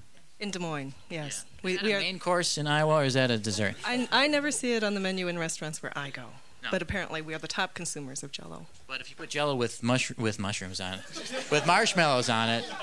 Then that's an entree, right? That's the way I understand. Unless it has celery in it, yeah. Celery is. What else have you discovered by doing this poll? Who people are going to vote for, what they think about men who are bald or balding. Are they sexy? Is that the question? Well, women basically say it depends on the man as to whether they're more attractive or less attractive. Men think they're definitely less attractive, so they're insecure about it. And men, how do they feel about women who are balding? We didn't ask that question. That's so sexist. I hate that. You're always making assumptions in these. I'm happy to ask that question, but I lost out to the poll committee. And you did ask about dead rock musicians. That was, and who do they miss the most in Iowa? Well, surprisingly, they don't miss Sid Vicious the most. They miss Elvis Presley. You would have picked Sid, huh? Well, there were a few who said, including a healthy percentage of the 65 and over group, who said that they really were affected by Sid Vicious's death. See, Iowa, surprising Iowa. That's what they should put on the license plate. So, nice to have you here. We use that poll all the time, actually. Pardon me? Uh-oh. You're getting it free. We haven't paid for it? Oh, yes. Well, that's a billing error. I'll have to talk to the person. I could have sworn that I put through that. Ruth Ann is in charge of that form. Ruth Ann, yeah. Ruth Ann will see to that. Thank you very much. Okay, fine. Any other creditors in the audience here? Student loan, I paid that, honest. Okay. I'll tell you what we're going to do. We're going to play the What Do You Know quiz. This is the second round of it. You didn't get a chance the first time. Here's your chance. This round, let's see the hands of those of you who would like to try your hands at the What Do You Know quiz. As you know, it's a general knowledge quiz. I'll tell you, it's hard to resist a man who's nattily attired as you are, sir, in your Bucky Badger red sweatshirt with a big W and Bucky on front there. And you a football fan, are you? Well, I'm practicing to be a Wisconsinite. I just moved here. Oh, you're from out of state, then. The only people who wear those are from out of state. I wouldn't be caught dead in one of those. And what's your name? A Wisconsinite. A Wisconsinite. Wisconsinian. No. Or Wisconsiner, you could say. Wisconsinite, you are. Bill O'Donnell. Bill O'Donnell, where are you from, Bill? New Jersey. From New Jersey to Wisconsin. Isn't that nice? A convert. A convert. And Bill, why would you like to play this round of the What Do You Know quiz? I've been listening to you on the radio for a while, and I kind of like it. Okay, good. Sounds a little tentative. Well, why don't you sort of join us up here, then, if you feel like it, kind of.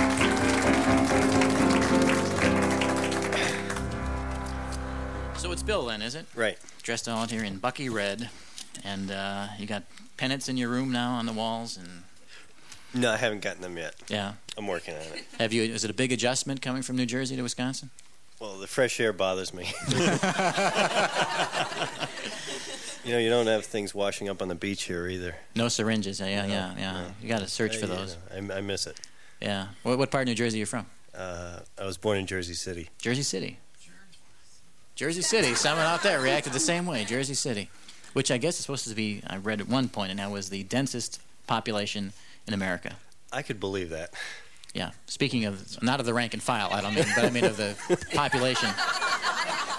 population density. New Jersey gets a bad rap, though. Really, there's some very beautiful parts of New Jersey. Sure. But no one lives in them. Sure, they... For some reason. The United States equestrian team practices in Bedminster, New Jersey. Yeah. A little-known fact. Yeah. Well, now we know that, and we'll probably turn up in the quiz a little later on in the year, so I'll put that down. Equestrian team? Right. Okay, make a note of that. Saves me a little research. What the heck? Okay. Bill, what line of work are you in? Right now, none. I'm a teacher. So are the unemployment benefits better here? Is that the idea? No, as a matter of fact, I'm not collecting right now. I'm looking for a job. Uh-huh. You're not collecting. You're looking for a job. What field are you in? Do you need some help here? Obviously, I do, but I don't know if you can help me or not. What field are you in? Well, I'm a teacher, but I'm trying to get out of that. Mm-hmm. Going into management. Management? Yes. With the quotation marks in the air. What is management exactly? When it's telling people what to do. All right, fine. Well, there's a lot of need for that, I would say, in various places. I hope so. Yeah, no one runs this place that we can find, anyhow. I mean, public radio in general. There was a guy, but he doesn't live here anymore. We don't know what happened to him. Still runs, though. Most places just run under their own inertia, anyhow, isn't it? Sure. Or initiative. It's like killing the general. The army goes on. Yeah. So is someone supporting you for in this interim? Yes. Yeah. This the lucky woman here? Yes. Very lucky. Yeah? You don't mind, though, right? No. You don't care if he sits around the house all day, watches soap operas, and... No. Yeah. How long are you going to put up with this? Next Friday. Okay, you got 1 week. She's giving me a one-way bus ticket back to New Jersey. Okay, Bill, well, it's nice to have you here, and we wish you well in Wisconsin. Hope you find some work. What were you teaching? Something in business? Or? I was teaching at a Catholic school in Chicago. Mm-hmm. We moved from New Jersey to Chicago now to here. That was part of the adjustment period. It was an interim step, right? Okay. All right, Bill, you know how this works. General knowledge quiz. Yes. Someone out there plays along with you by answering a qualifying question. Our number here. Area code 608-263-4141. You can call us collect. That's right. So you don't have to answer this, but someone out there does. It's a people question, and you have to do an estimate here. If you get within a couple, we'll give it to you. On a block with 20 houses, how many don't have grills? That's the question. This is on a national average. On a block with 20 houses, how many don't have grills? If you think you know, that's grills now, not girls. 608-263-4141. Give us a call here. On a block with 20 houses, how many don't have grills? According to the national average, we're talking your Smokey Joes here typically, I believe. And we've got in Fairbanks, Alaska, Randy, how are you? Very good. I can barely hear you, Michael. I said in Fairbanks, Alaska, we got Randy. How are you? Hello. Is that better? We are good. Yeah, nice to have you on the line with us. Randy, what do you do in Fairbanks? I work for a construction firm as a estimator and a manager of construction projects. An estimator. That's good. It means you don't have to do the actual work, right? You just... No. I let other people do the work. That's perfect. Okay, so that's kind of the work you're looking for, too, right. Here, Bill. Randy, here is the question. On a block with 20 houses, how many don't have grills? How many do not have grills? You're referring to barbecues? Barbecues, yes. I would say that 6 do not have grills. 6 is exactly on the head. The answer.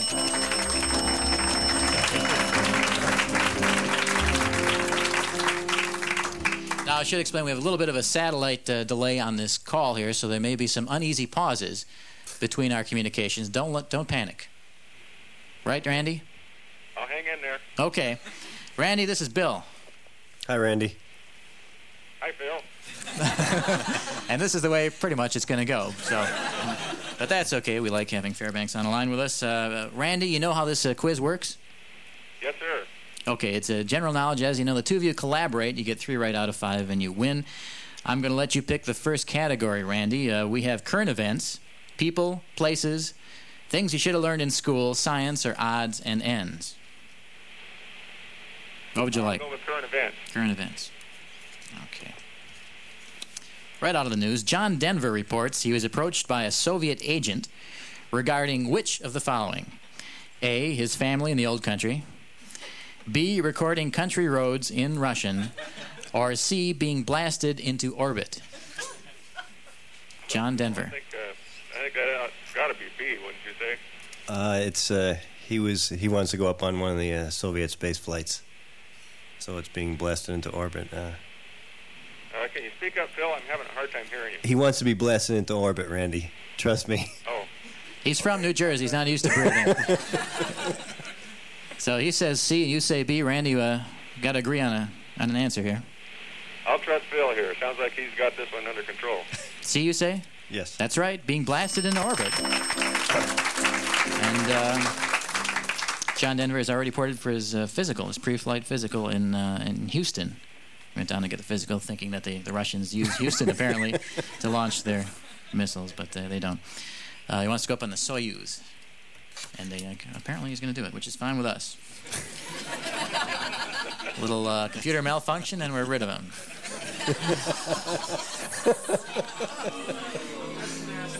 What? You like John Denver? Do you? Well, let's have a John Denver poll here for just a minute, please. Those of you who appreciate and revere, let's say, John Denver, would you applaud this time or thump your tail? I'm not going to ask the other side because I know what's going to happen. Opposed? Okay, fine. All right, fine. Let's forget it then. Sorry I brought it up. All right, Bill, over to you. That's one right. To get two more right, and you've won everything except whatever that was. That was current events. Things you should have learned in school. Why are you just sitting there and staring at me, Bill? I know this is weird, but help me along here if you would. According to George Orwell, what is the ability to hold two contradictory beliefs in one's mind simultaneously and accept both of them? What's that called? Very famous. Randy, do you have any idea on this one? Could you repeat the question again? Yeah, this is from 1984. According to George Orwell, what is the ability to hold two contradictory beliefs in one's mind and believe them both? What is that called? Famous, it's one word, actually, but... Boy, that's got me. The only thing I seem to remember is doublespeak. But I know that ain't it. I would say something like that's psychotic. You guys are hitting it off. Unless you have anything better, we'll call it psychosis. And Randy, you say. Randy, what's your guess on this one? Well, I'm just drawing a blank. Yeah. Sounds pretty contradictory to me. Mm-hmm. But you did come up with something a little earlier, and. What was that? Doublespeak. Let's go with doublespeak. Sure, I'll go with that. Doublespeak is right, actually, or doublethink. Actually, we're gonna. It's actually doublethink, but think speak. So I don't. I speak without thinking myself, but it's the same basic principle: contradictory beliefs, and that's fine. That's two right, and it's back to you, Randy. A category you want here. We've had current events and school. That leaves people, places, science, and odds and ends. Let's go with people, places. Well, there are two categories. Okay. People. People. How's the weather up there, Randy? Peachy. It isn't? What temperature you got? Oh, we're running about 55 right now and rising. Should get up to about maybe 65 today. Oh, sounds nice.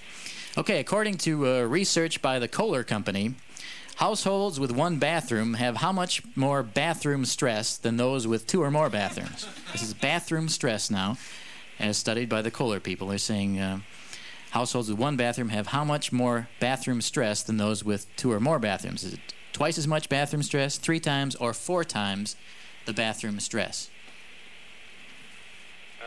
Are we speaking houses in general? I suppose... not rather limiting them to single family or single bedroom or two bedroom? That's right.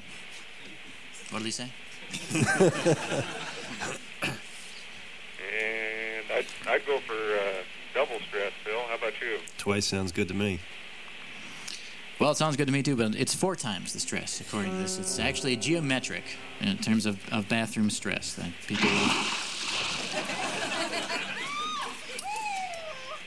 I got rid of those carts. You know, I tried erasing them one time. I tried smashing them another time. And mislabeling them? I mislabeled them so that the horse came out the president one time. And, but it doesn't. Nothing does any good. All right, so that's just one wrong. Don't worry, you still got, 2 more chances to get another one right and win it. Back to you, Bill. What category would you like? What do we have left? Good question. Places. Places. That's one we have left. You're right. All right, New York City. Were more people bitten by penguins or lionfish in New York City in 1987? This is a survey of bites. Penguins or what? Lionfish.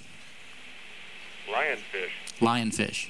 Since lionfish, that sounds like a kind of a tropical fish. I don't think you'd find too many in New York. I'd have to go with penguins. I mean, some kid was eating at a zoo in New York recently. Eaten by a penguin? No, no, he's eaten by a bear. What you think, Bill? Don't change the subject, Bill. We're talking about penguins. I would say penguin bites are a problem in New York. I agree. I'm sorry, it's lionfish. 2-1. 2 people are bitten by a lionfish and 1 by a penguin, as a matter of fact, in all of New York City, so the odds are really against it. Lionfish. Lionfish. Thanks. Or were you yawning, Rick? I'm sorry. We're 2-2 right now. This is the deciding question. Everything rests upon it. Get it right, you win. Get it wrong, you lose. Randy, it's back to you. We have science and odds and ends. Let's go with odds and ends. Odds and ends. All right, if you want to be president, you had best be what? Presbyterian, Methodist, or Episcopalian? This is based on odds developed from the list of presidents and their religions. I think it's Jewish, isn't it? I think the odds are against you if you're Jewish at the present time. That could change, though, by the next election. Presbyterian, Methodist, or Episcopalian? What's your best bet? I don't know, Bill. What do you think? I'd be inclined to go with Methodist. I was thinking Episcopalian.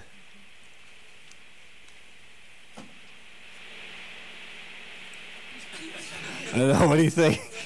Maybe we better go with Methodist. He's batting better than I am. Presbyterian, right now. Methodist, or Episcopalian are the 3 choices. Once again, want to go with Methodist, Randy? Well, either Methodist. How about Presbyterian? Or Episcopalian. Just to round it out. Okay, maybe we're both wrong. You want to go with Presbyterian? Say Presbyterian. Okay, we'll say Presbyterian. Did I mention there are 3 choices? I don't think you better go with Presbyterian. No, I'm not saying you shouldn't. I don't know if you thought that you should take the first one that I mentioned there. I'll read them again. Presbyterian, Methodist, or Episcopalian? Maybe we better change it back to Episcopalian. Randy. Come in, Alaska. On my part, you're sensing the pulse of the audience and of Mr. Feldman. I think I'll let you choose between Methodist and Episcopalian. Okay, Episcopalian. Episcopalian is right. By a landslide, I might add. 10 Episcopalians to 6 Presbyterians to 4 Methodists, actually, in the whole total there. And Andrew Johnson had no preference. No, well, I don't know Lutheran. Probably some of these denominations would be close to Lutheran, but they're not listed as Lutheran. We've had more presidents than that, though. It's named about. Well, do you want all of them, or what? There are a couple of Quakers, and there were some, and there's a few Baptists, and so don't worry about it. Okay. I mean, you qualify, right? Sorry, you're born in this country, you qualify, that's whatever you are, that's right. And that's because it's America. But if you're Jewish, forget it. You're not going to get in, and. Greek Orthodox doesn't look like a good bet either at the present time, so we'll see what happens. But congratulations, you've won the What Do You Know quiz, and we're very happy for you. And, Jim, what have they won? Well, Randy, you can find yourself in the middle of stories with the likes of Boris and Natasha, Snidely Whiplash, and even Fearless Leader with the Bullwinkle and Rocky role-playing game from TSR Incorporated of Lake Geneva, Wisconsin. And, Bill, for the job interviews, wear the tie that'll make the splash with the unforgettable fish tie from Ralph Marlin of Milwaukee, Wisconsin. Could give and you the edge, receive our own Just Say What Do You Know button. Congratulations to you. Well, thank you. We all wear those ties here. Why don't you know that? Those fish ties. Nice marlin on there or something. Randy, hang on the line. We'll make sure you get your treasure trove there. Thanks for playing. Nice talking to you. Thank you very much. Support for What Do You Know comes from NPR member stations and the NPR Arts and Performance Fund. Contributors include the National Endowment for the Arts, the John D. and Catherine T. MacArthur Foundation, and the Tandy Corporation. If you'd like to qualify to play the quiz by phone, just send us a postcard with your name, address, and phone numbers to What Do You Know, 821 University Avenue, Madison, Wisconsin, 53706. You're listening to What Do You Know with Michael Feldman.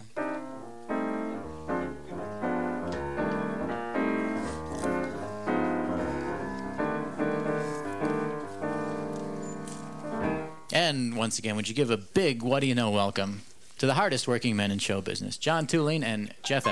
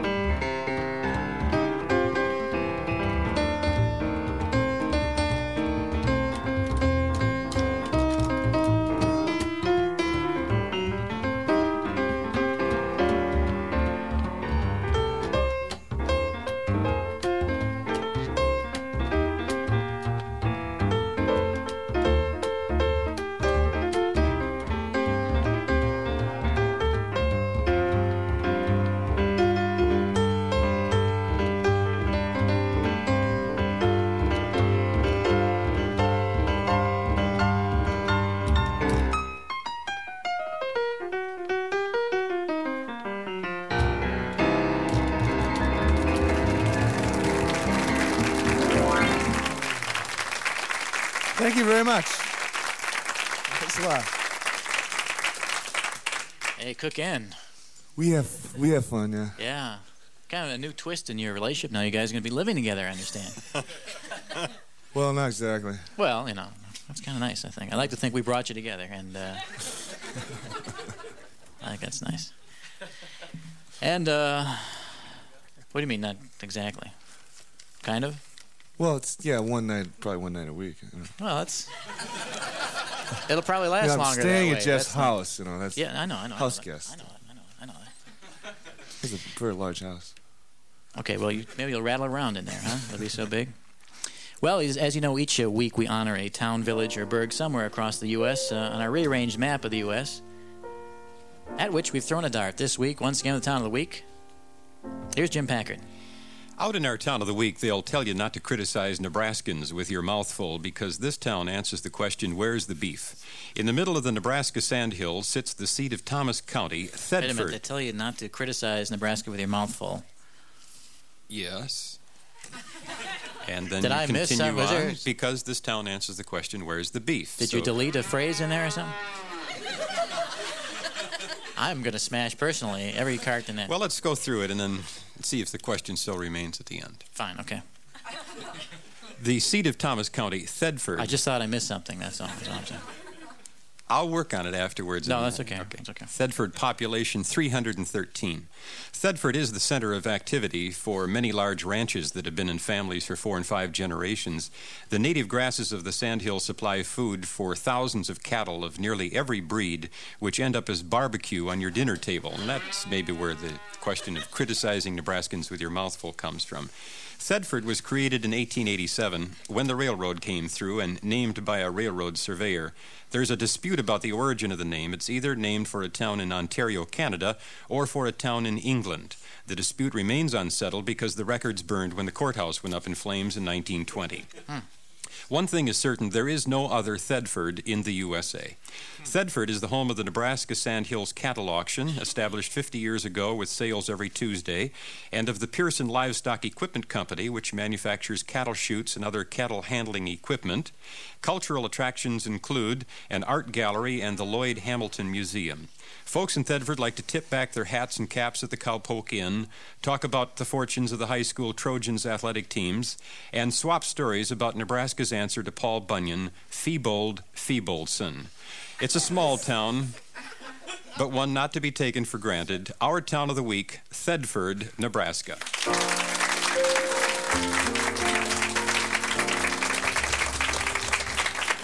Well, that's Thedford, and thank you very much, Jim, for that. And don't speak with your mouth full in the future. And we have, of course, here the pages here from the phone book from Thedford, and we'll give them a call out there to find out. Beg your pardon?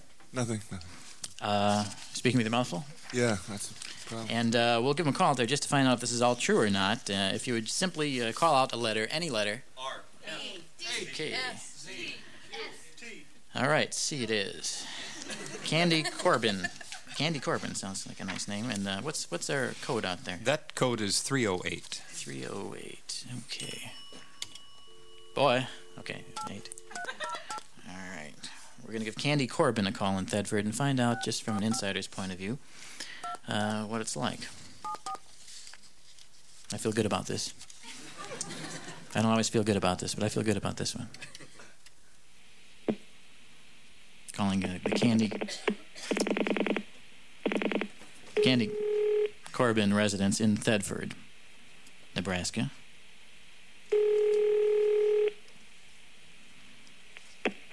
Hello? Hi, is this Candy Corbin? Uh-huh.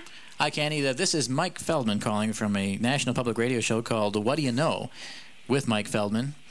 And we're on the air right now. Have you got a minute? Well, I guess so. Okay. We got an audience here, and that's what you hear in the background, but this is all for real. I'll tell you why we're calling. We're honoring Thedford as our town of the week. We picked it at random, and we've heard a little bit about it, and we thought we'd call someone from the town and just find out what it's like to live there.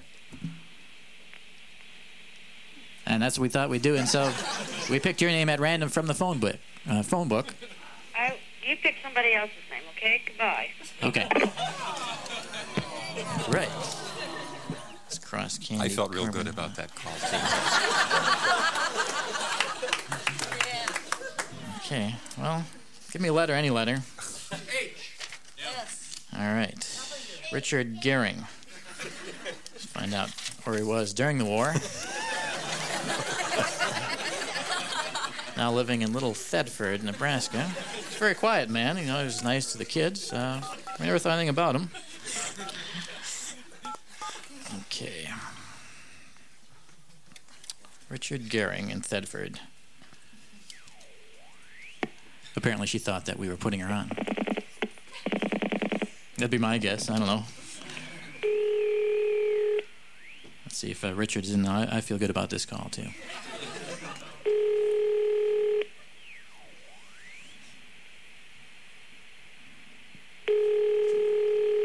Hello?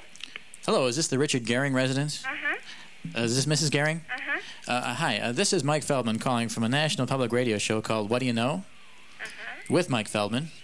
And we're calling because we're honoring Thedford as a town of the week, so we picked you at random from the phone book just to say hello and find out a little bit about Thedford. Well, it's a great little town. May I ask your first name? Alice May. Alice May, very nice name. Alice May, are you a native of Thedford? Yes, I am. So you've lived there all your life, and you plan on staying there all your life? Yes, my husband and I both. We grew up here and just about a mile apart. Really? We lived just west of Thedford. So you grew up together? Mm-hmm. And we've lived here on a ranch. Oh, that's nice. How big a ranch do you have? We've been married. Pardon me? We've lived on a ranch ever since we've been married. And how long has that been? Well, about 42 years. 42 years? Uh-huh. That's fantastic. Oh, we have an audience here. What's the secret? Well, just be good to each other. Be good to each other. That's a good secret. It's a good life out here in the country. How many head of cattle do you raise out there? Well, we're kind of semi-retired. Oh. We try to keep 150 cows, and we take some into pasture.